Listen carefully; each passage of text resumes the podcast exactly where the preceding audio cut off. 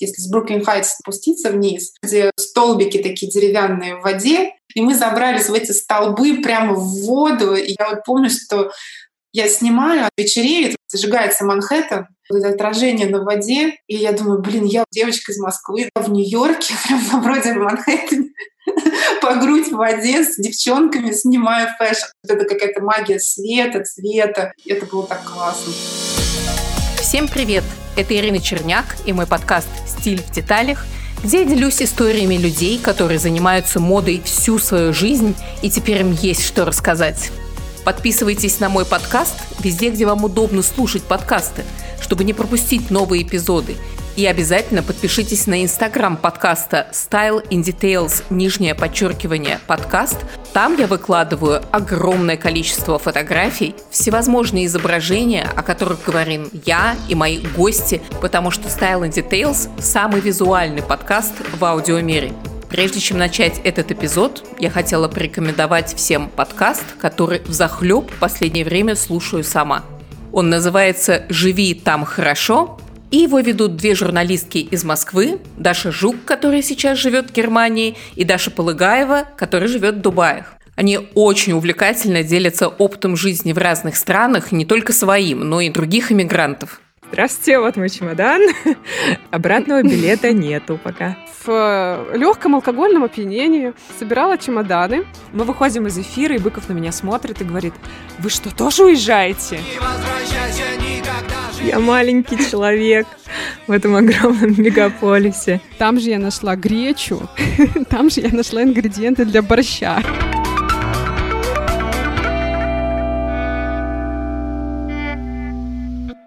Каждый выпуск их подкаста посвящен одной проблеме. Например, как построить карьеру в другой стране, или доступные способы переезда, или как завести друзей.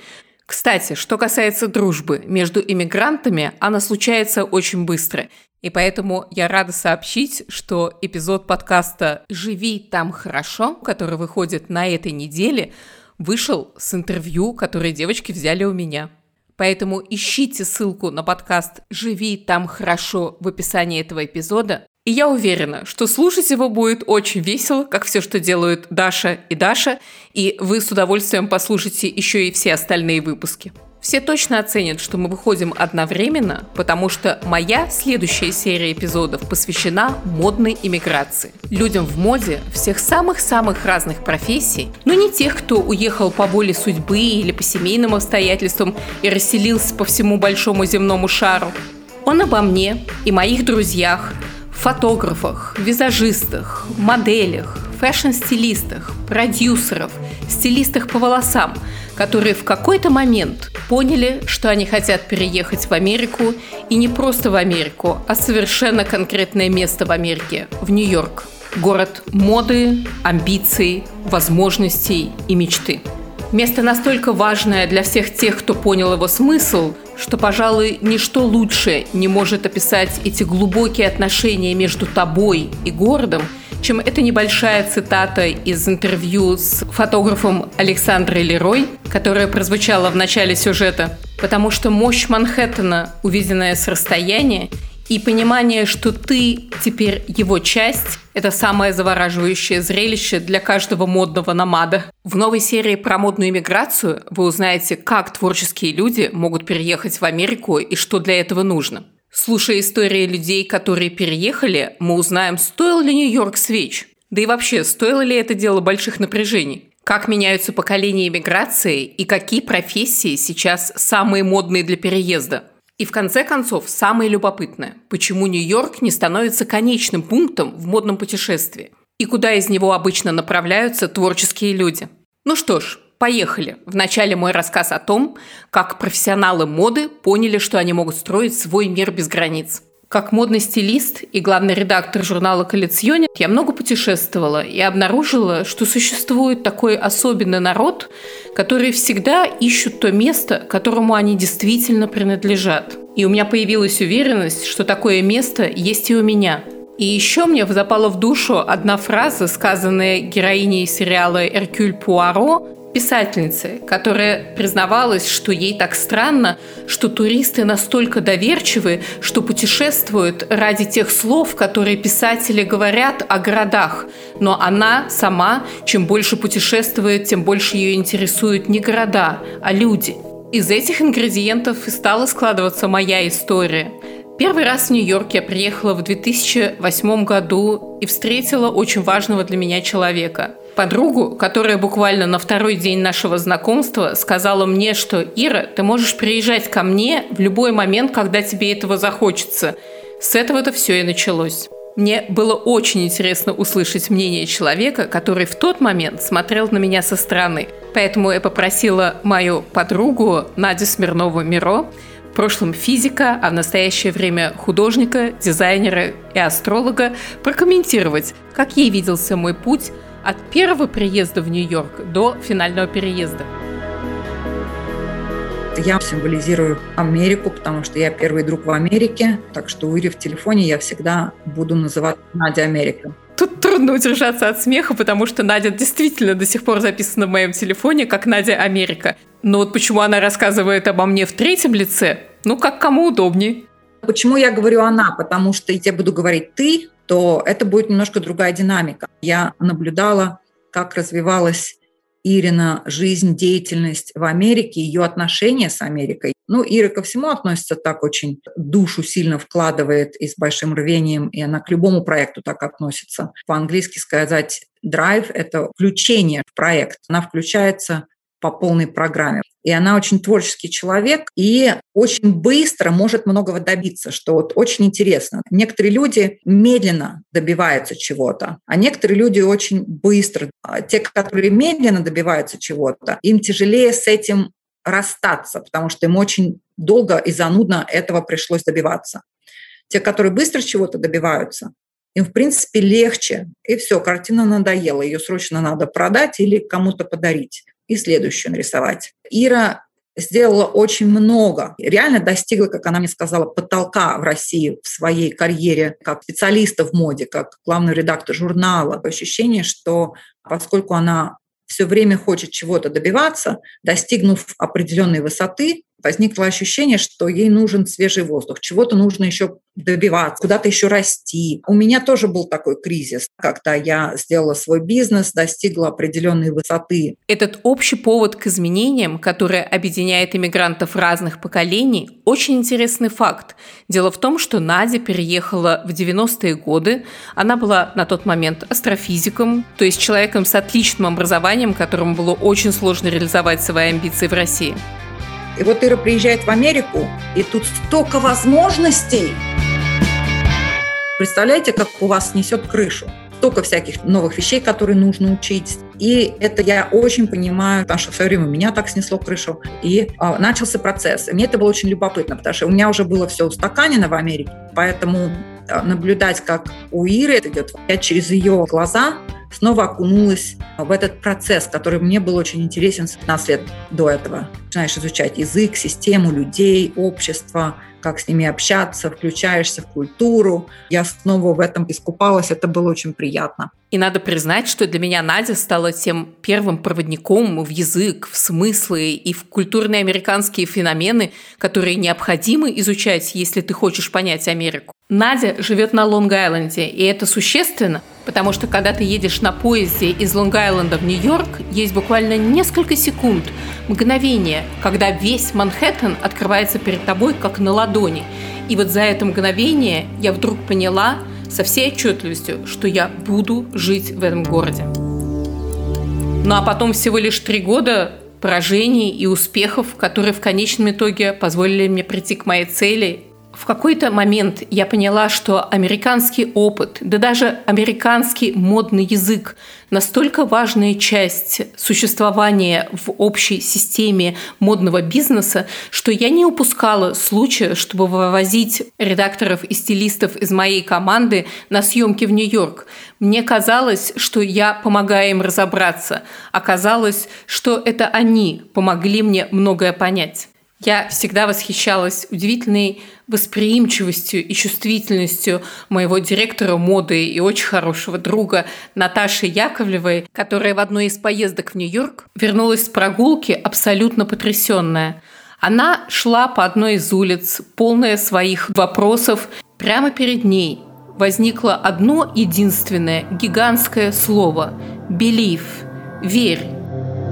Из этого она сделала невероятно верный вывод. Какой же это говорящий город? С тех пор я стала обращать внимание на то, что если у тебя есть очень серьезные вопросы, ответы на них разбросаны везде, где только ты ищешь. Для всех, кто скептически относится к мистике, я могу сказать, да, действительно, когда ты уже живешь в Нью-Йорке, ты знаешь, что слово «белив» каждый год появляется в Рождество на стене универмага Мейсис, но это абсолютно не переубеждает меня в том, что подсказки наших правильных решений мы всегда можем видеть вокруг нас. Я стала приезжать в Нью-Йорк на показы, я стала приезжать туда на съемки, и даже все отпуска я стала проводить в Нью-Йорке, и даже моя дочь спрашивала меня, ну что, в какой стране мы будем проводить наши американские каникулы? Я больше трех лет искала возможность переезда в Америку, отметая одну возможность за другой, перепробовав нескольких иммиграционных адвокатов, которые не могли предложить никакого готового решения, пока вдруг вся цепочка событий, а главное людей, не начала складываться исключительно в мою пользу с изумительным фотографом Александрой Лерой мы познакомились еще в Москве, и когда я узнала, что она находится в Нью-Йорке, я, конечно, не упустила возможности провести с ней съемку. Никогда не думала, что я буду в Америке. Так сложилось, что наша вся культура пропитана американской музыкой, фильмами, это настолько вокруг.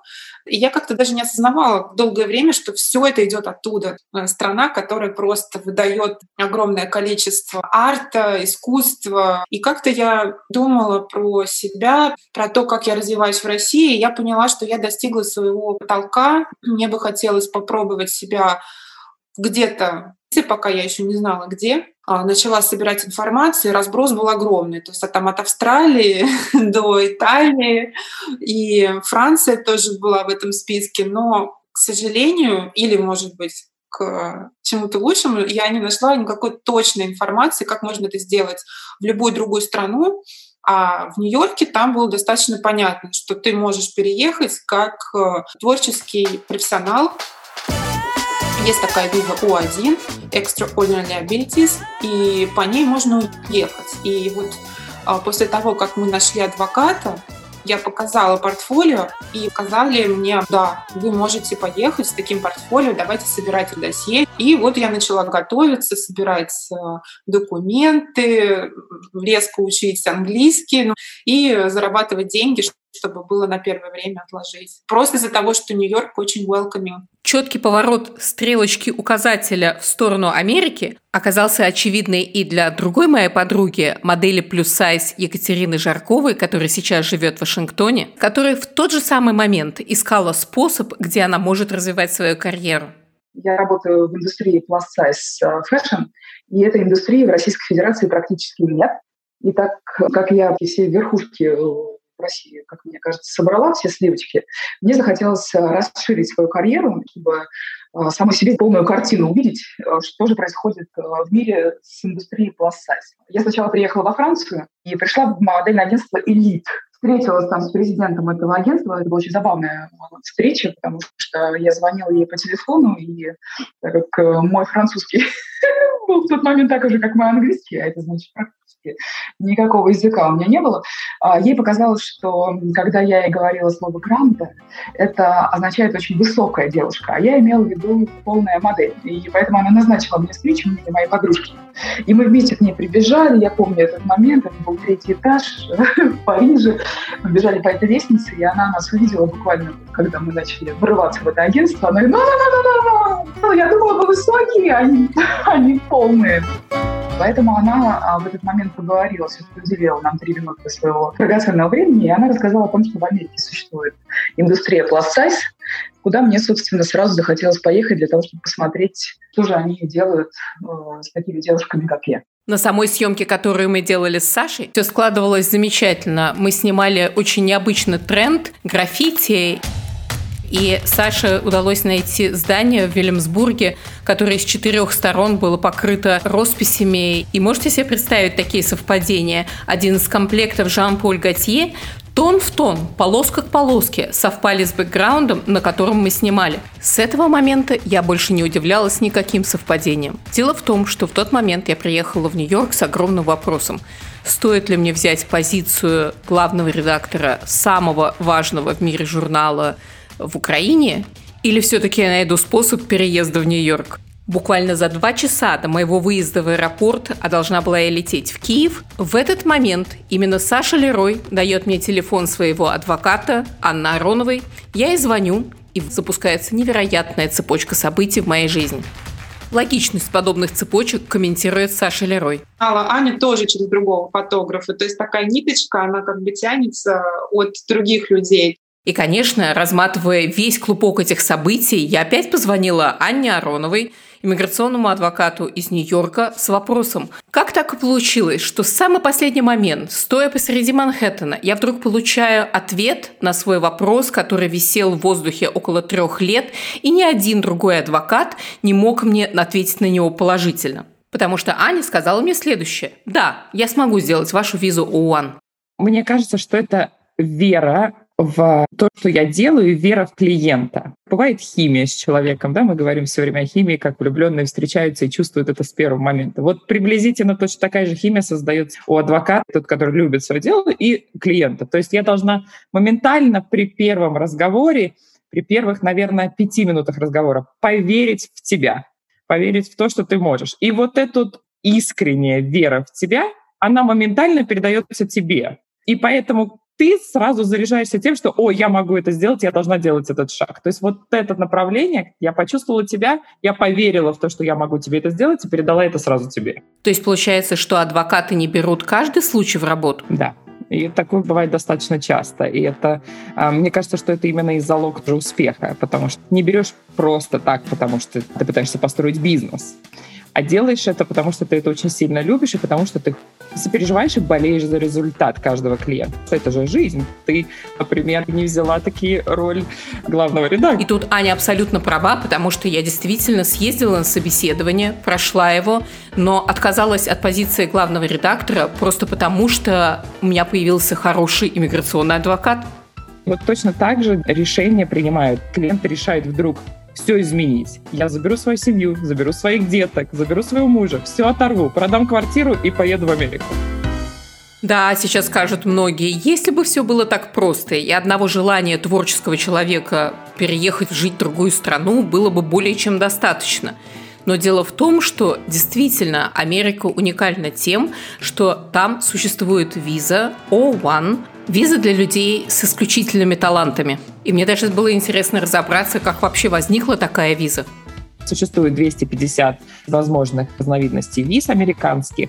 Из рабочих виз есть такие, как И, это инвесторовские визы, L — это э, виза для бизнесменов или менеджеров, H — это рабочие визы. Существует рабочая виза, очень часто используемая и известная многим, лотерейная рабочая виза H1B, которая выдается людям, у которых есть высшее образование, они профессионалы в определенной деятельности. Ну, например, инженеры, учителя, бухгалтеры, экономисты. И на определенном этапе стало понятно, что этих профессий, они не охватывают все то, что есть. Они не охватывают творческих людей, они не охватывают людей, спортсменов, например, не охватывают бизнес-людей, не охватывают ученых очень часто.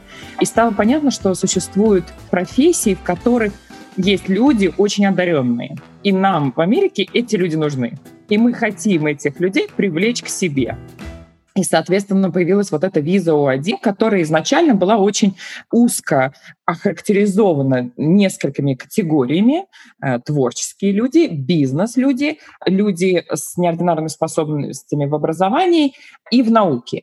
А потом каждая эта категория стала расширяться. Это очень хорошее начало, если в глубине своей души ты абсолютно уверен, что ты очень талантливый и одаренный человек. Другой вопрос, а как это доказать другим? И что нужно сделать для того, чтобы тебе присвоили статус человека с extraordinary abilities?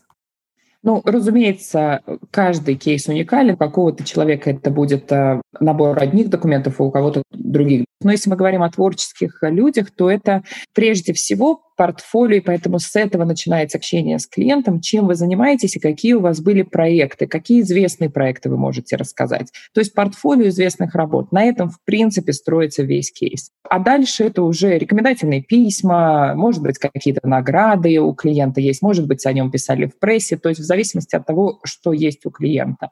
Но, а, по сути, нужно поверить в себя и очень сильно захотеть переехать, решить сначала внутри, потому что это сложно. Неудивительно, что эта виза стала казаться мне самой красивой из существующих, особенно после истории, которую в 2012 году рассказала мне Саша Лерой. Когда она принесла свое портфолио на подачу, посмотреть на него пришло все консульство. Было так мило. Вроде бы и жили да, в Нью-Йорке, но никогда не перестану удивляться, насколько американцы легкие на удивление, на восторг, на добрые слова. И вот люди, которые посольстве видят столько людей, которые подают на визы, и тут э, я со своим портфолио, я еще тоже сомневаюсь, там чувствую себя неуверенно, и вдруг такие все мужчины, вот эти вот офицеры, они такие собираются вокруг, такие, о боже, это там твое портфолио. Я говорю, да.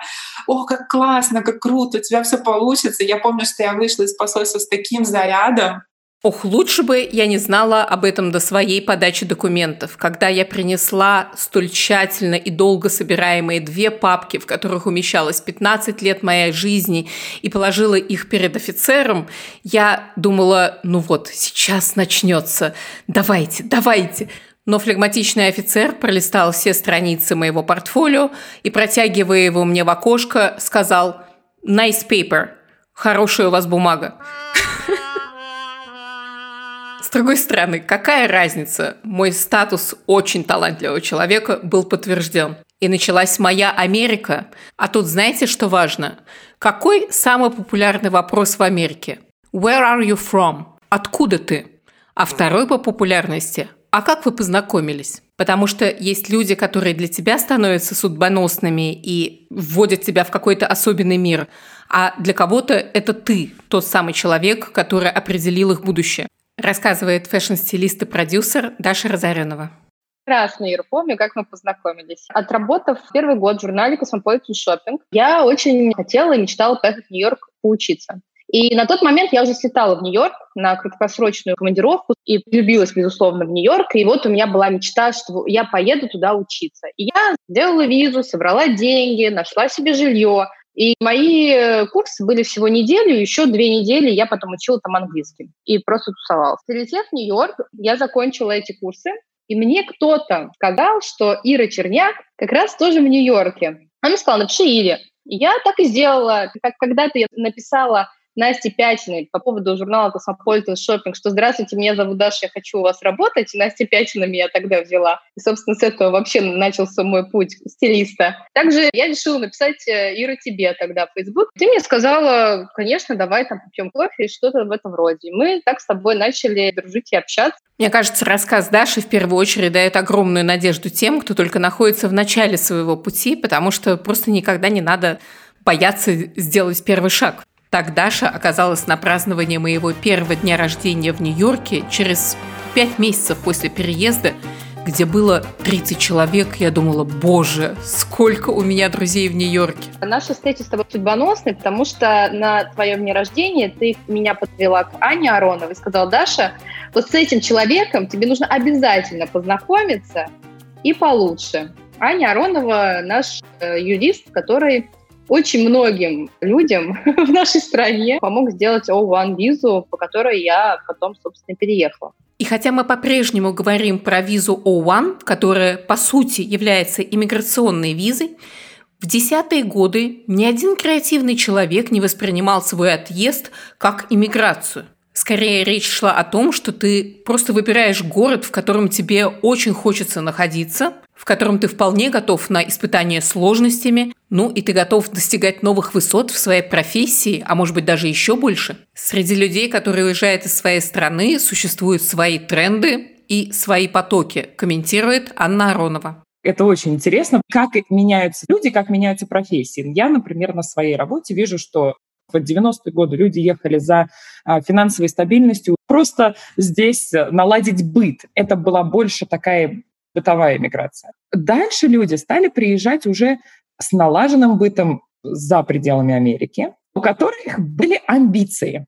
И вот эта новая миграция, все абсолютно клиенты, это люди уже состоявшейся карьеры, которые едут просто для того, чтобы воплотить свои амбиции и построить что-то новое, интересное. Время как раз 2010-х, 15-х ехало много, например, фотографов, фэшн-дизайнеров, стилистов, моделей.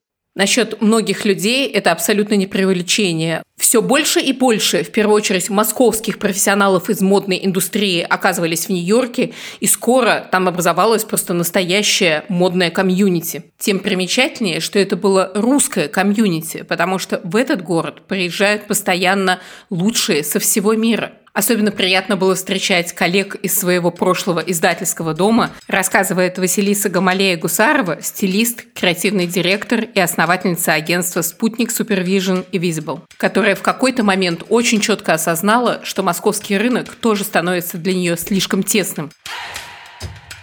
Я долго работала в Esquire, когда я уже приняла твердое решение уйти. А, ты прекрасно понимаешь, что из Esquire в GQ не уходят, но тогда не уходили. Сейчас ситуация поменялась. Я понимала, что нужно перепридумать себя, и к тому моменту у меня появилось много командировок в Штаты, и чем больше я общалась с друзьями из Нью-Йорка, тем сильнее мне казалось, что там интересно, там трендово, там, естественно, все первичное по отношению к нашему вторичному. И в какой-то момент я начала потихонечку готовиться к переезду. Я знала, чем я хочу заниматься. Более того, я получила офер в Нью-Йорке от Look at Media, которые тогда открывали несколько новых инициатив поскольку у меня был офер, для меня это не было абсолютным прыжком в неизвестность. Тогда с тем количеством командировок, которое у меня было на должности редактора глянцевого журнала, никакое путешествие, никакой перелет э, не казались мне чем-то невероятным я прекрасно понимала, что работа в США — это для меня рост, это, безусловно, челлендж, потому что все по-другому. Я была уверена, что это этап личного и карьерного развития, но ни в коем случае не финальная точка. Поэтому все то, как я планировала переезд, было временной мерой. То есть посоветовавшись с разными коллегами и с работодателями, и с юристами, мы приняли решение, что сделать визу O1 для меня не будет сложным, потому что работа в, под американским тайтлом дает мне возможность довольно легко подготовить документы. Понятно, что это ни для кого не легко да, что а, собрать доки для O1 — это та еще веселенькая история. И все равно ты будешь сидеть, э, корпеть над своим портфолио, переживать. Но поскольку у меня было несколько работ с американскими фотографами, с Мартином Шоллером, например, обложка с Овечкиным, которую мы снимали в Вашингтон, Д.С., и еще ряд работ. И понятно, что Esquire — это международное издание, и можно сказать, что мой сбор и подача документов были относительно других кейсов не очень-то и сложными, о чем мне Аня Аронова сразу же и сказала. И и я поняла, что для меня это классный шанс прямо сейчас изменить свою ситуацию и уйти с русского рынка. Только не подумайте, что так просто доказать, что ты должен получить эту необычную визу O1. Я сейчас не буду поднимать статистику за все десятые годы, но лишь на одном примере одного конкретного года могу сказать, что если за этот год в России было выдано 204 136 виз вообще, то из них на O1 приходилось только 461. Вау! И если ты смог стать одним из них, когда я узнала об этих цифрах, они меня потрясли. И я была под большим впечатлением от рассказа, которым поделилась со мной Стефания Чекалина, в данный момент очень успешный стилист в Нью-Йорке, но в то время, о котором она рассказывает, она только начинала свою карьеру. Никогда не забуду свое уверенное выражение лица, когда я положила свои э, три публикации в местных журналах э, города Краснодара со своим интервью. Э, я была уверена, что я готова получать по визу. И она посмотрела, сказала, все классно, ты молодец, ну вот приходи, когда у тебя в портфолио будет э, Vogue, Harper Bazaar, интервью, рекомендации от людей из индустрии. Я просто была в шоке, когда я покинула офис Ани в финансовом районе. Помню, я иду по Бродвею к Уолл-стрит. У меня безумные глаза, как я это буду делать, как я буду осуществлять этот план. Но, опять же, О1 это был путь к официальной работе, к заработкам, к какой-то уже взрослой жизни, поэтому я, конечно, за следующий год я добилась того, что я подготовила свое портфолио. Мой процесс был путь интерна, делала всевозможные съемки, писала фотографам, Вещи, конечно же, никто не давал, поэтому я обращалась к студенческим коллекциям, по сусекам, скребла все эти вещи, чтобы снимать какие-то истории с фотографами, публиковать их в дальнейшем на submission, потому что тоже контактов с журналами не было. Нужно было сначала сделать историю, потом уже публиковать ее. В общем-то, за год каким-то волшебным образом мне повезло. У меня были тогда публикации уже в там, Vogue Украине, Эль э, украинском, русских каких-то и в местных американских журналах. В общем, за год я умудрилась собрать документы на О1 визу. Это было интересно. Но иногда путь оказывается невероятно причудливо витиеватым. Как это, например, получилось у Кати Жарковой. И если бы у нее все было так просто, когда ты выбираешь профессию, двигаешься в ней в одном направлении, Катина история абсолютно удивительная. Мой папа военный, поэтому жила в Германии, поэтому видела большие каталоги одежды. Я видела там была сайз-модель. То есть я видела там вот эту категорию моделей, которая называется commercial models. И когда мы попали после Германии в город Смоленск, это была удивительная история, потому как я поняла, что, ну вот, в общем-то, самый расцвет моей модельной карьеры, 14 лет, а, что же делать? Уехать уже обратно было невозможно. Вообще надо было учиться в школе, как говорили мне родители. Поэтому модельную карьеру я там и начала. Дальше я перебралась в Москву, меня отпустили родители, где я смогла продолжить карьеру в журнале мод в этом Новецком мосту, старинный журнал. И поэтому, когда я уже несколько лет отработала в этом журнале, зарплата там была 500 рублей, этого не хватало даже на то, чтобы снять квартиру а, самостоятельно. Я поняла, что надо как-то двигаться дальше. И мне просто хотелось покорять свой собственный э, мир в моей голове. Вот то, что я уже когда-то видела в Германии. Мне хотелось попасть на вот эти большие съемки. И я начала собирать э, портфолио. Для того, чтобы стать моделью в Америке, мне пришлось сначала стать телеведущим в России. В гости к нам сегодня придут гении эксперимента, группа Ума Турман! Просто о моделях не писали в журналах, и на обложке меня тоже, в общем-то, не очень много ставили. Катины фотографии, когда она показывала коллекцию в доме Лидия Сосели, заметил продюсер шоу с ТНТ, и она стала ведущей утреннего шоу в прямом эфире и выпустила около 100 передач. Пришлось очень много времени потратить, чтобы собрать хорошее портфолио. Сначала у меня была виза H1B, первая моя виза. А после этого я заключила контракт вот с Левиминой. Мне сделали O1 сразу же. Честно говоря, за это я и люблю Америку. Что не человек, это удивительно интересная история. Может быть, именно поэтому сложился мой подкаст. Кому-то, кажется, все дается легко, кому-то, наоборот, нужно продираться с самого-самого низа. Но в конечном итоге каждый, у кого есть энергия, у кого есть сила, у кого есть желание, получает то, что он хочет получить. Остается единственный вопрос. Ты действительно хочешь воспользоваться своим шансом? Комментирует Даша Разоренова.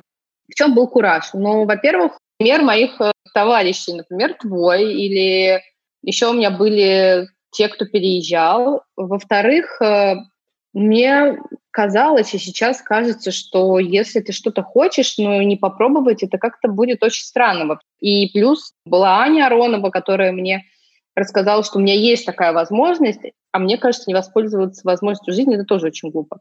Поэтому ну, как бы тут все сложилось. Тут э, сложился мой врожденный авантюризм, и плюс э, знакомство с юристом, я подумала, ну почему бы и нет. Не могу не вернуться к тому, с чего я начала. Но, по-моему, люди, когда ты уезжаешь не в соседний город, а на прямо противоположный конец земного шара – это самое важное, что помогает тебе, и ты помогаешь им. И таким образом строятся вот эти волшебные человеческие связи, которые позволяют нам принадлежать месту, создавать сообщество с другими людьми. А это дает нам развитие и в конечном итоге достижение тех целей, которые мы и хотели достигнуть в другом месте. Многие ошибочно считают, что во взрослом возрасте невозможно построить новую дружбу. В Америке есть фраза, что «the only way to have new friends to be one», что означает, что единственный путь приобрести новых друзей – это быть настоящим другом. И в Америке подобная дружба иногда перерастает в нечто большее, когда люди поддерживают друг друга, как поддерживает семья. Об истории такой дружбы мы говорим с фотографом и главным редактором журнала «Риск» Павлом Денисенко, который сейчас живет в Лос-Анджелесе. Когда-то в 2013 году он нашел мой email через журнал «Коллекционе». Я его покупал, любил, и мне казалось, что это самый информативный журнал о моде в России. Мне казалось, что это очень страшное дело писать. Или Черняк. Но я написал тебе имейл, и ты один из людей, которым я написал. Ты как-то очень легко как-то так весело мне ответила. Я помню, что мы встретились очень скоро. Мы жили там в Мидтауне, ты на Side, я на Side. И как-то вот через несколько месяцев, когда мне пришлось выехать в Россию, потому что у меня была туристическая виза, я понял, что я как-то очень хочу приехать обратно, потому что у меня образовалась такая какая-то нью-йоркская семья с тобой, творческая семья. А когда в Нью-Йорке встречается несколько творческих людей, поверьте, их закручивает ураган творческих проектов. Да, вау. И столько всего на самом деле происходило тогда, потому что мы, получается, встретились, наверное, в сентябре или октябре. И когда я приехал в феврале, у тебя уже был свой фэшн-бренд. Ты начала 12 AM. 12 AM. Я уезжал декабре, у тебя его еще не было, я приехал в феврале, у тебя уже была презентация этого бренда. Так вот мы с тобой познакомились и начали творить очень сразу же. Начали делать съемки. А может быть, этот невероятный поток, который подхватывает тебя, просто означает, что ты оказался в своем месте? Уверена, что в каждой стране и в каждом городе это чувство приходит абсолютно по-разному. И поэтому я попросила ведущих подкаста «Живи там хорошо» Дашу Полыгаеву и Дашу Жук рассказать про свои ощущения от тех мест, где они живут хорошо. Рассказывает Даша Полагаева, которая живет в Дубае и недавно стала мамой. Мы поехали на пляж э, с ребенком, с младенцем. Любая поездка — это всегда такой стресс-стресс. Там в машине крик, на солнце крик и так далее. И в итоге мы нашли какой-то такой тенек, и я стала кормить э, ребенка. А Дубай — это город мусульманский. И все время возникали какие-то сомнения вообще, могу ли я вот так вот взять, сесть и начать кормить в Москве. В Европе у меня таких сомнений не возникло бы. Ну, я сижу, кормлю, и тут проезжает полицейская машина. И я думаю, блин, ну не знаю, не знаю, как они сейчас к этому отнесутся там на пляже очень часто полицейские машины проезжают, следят за порядком. И тут полицейский показывает мне такой палец вверх и машет мне рукой. И я думаю, вот это здорово, вот это классно. Честно говоря, если бы в России полицейский показал бы мне палец вверх в такой ситуации и помахал рукой, я бы скорее испугалась, наверное. А здесь я подумала, здорово, здорово, когда такое отношение к материнству и моменты истины, которые стали возникать в Германии у абсолютной московской City Girl Даши Жук. Это было летом 2020 года. Мы с моим мужем Филиппом поехали в Альпы, в местечко, которое называется Фюсен. И мы поднялись высоко-высоко в горы. И вдруг передо мной неожиданно открылся вид на озеро Фогензе. У меня прям перехватило дыхание. Со мной не то чтобы очень часто такое случается, но я действительно ценю моменты, когда я нахожусь на природе и в контакте с окружающим миром. И это был именно такой момент. Я прям практически разрыдалась. И вообще, а, поскольку мы живем на юге Германии, очень близко к границе, а у нас действительно близко очень много мест, которые я очень ценю. Черный лес, Шварцвальд, очень красивое место, где ели стоят так близко, практически нет просвета. Рядом Швейцария, Австрия, Италия, Франция. И это очень круто, когда ты можешь путешествовать, просто вот э, запрыгнуть в машину и через два часа быть в какой-то другой стране. Замечательных мест в мире много. Те же, кто выбирает Нью-Йорк, напоминают мне двух людей в том самом знаменитом анекдоте. Ну, не знаю, о чем вы здесь разговаривали, но ехать надо. В финале этого эпизода о своей жизненной ситуации простого выбора между двумя городами рассказывает модель Катя Жаркова. Я сначала приехала в Лос-Анджелес, я подписала контракт с Вениаминой Лос-Анджелес, и как только а, я получила письмо из нью-йоркского офиса да, конечно, Катя, мы вас ждем. Я буквально в этот же день положила чемоданы в машину, и через три дня я уже была в Нью-Йорке. Люди, которые едут на машине из Лос-Анджелеса до Нью-Йорка, знают, что как минимум занимает дней 5-6. Мы с мужем в машине не спали, потому что мы пили машину по очереди. Мне очень срочно надо было в Нью-Йорк. Я очень туда хотела. Если ты не сделал карьеру в Нью-Йорке, значит, в общем, ты не сделал карьеру.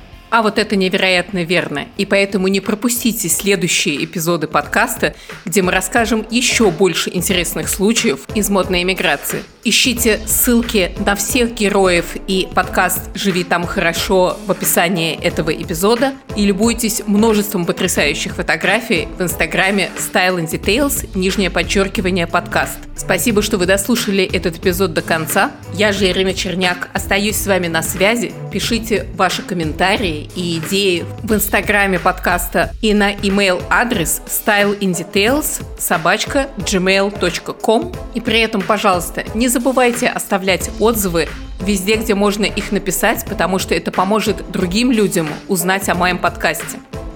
Этот эпизод мне помогли подготовить техническая поддержка Джерри Келе, саунд-эффекты Илья Филиппов и логотип Софи Черняк. Подкаст – это наша основная работа, и если вы хотите поддержать нас донатами, то можете подписаться на «Стиль в деталях» на сайте Patreon, где можно оформить небольшую месячную подписку и получить от нас дополнительные бонусы, в том числе и эксклюзивный контент. На следующей неделе нас ждет еще больше модных историй.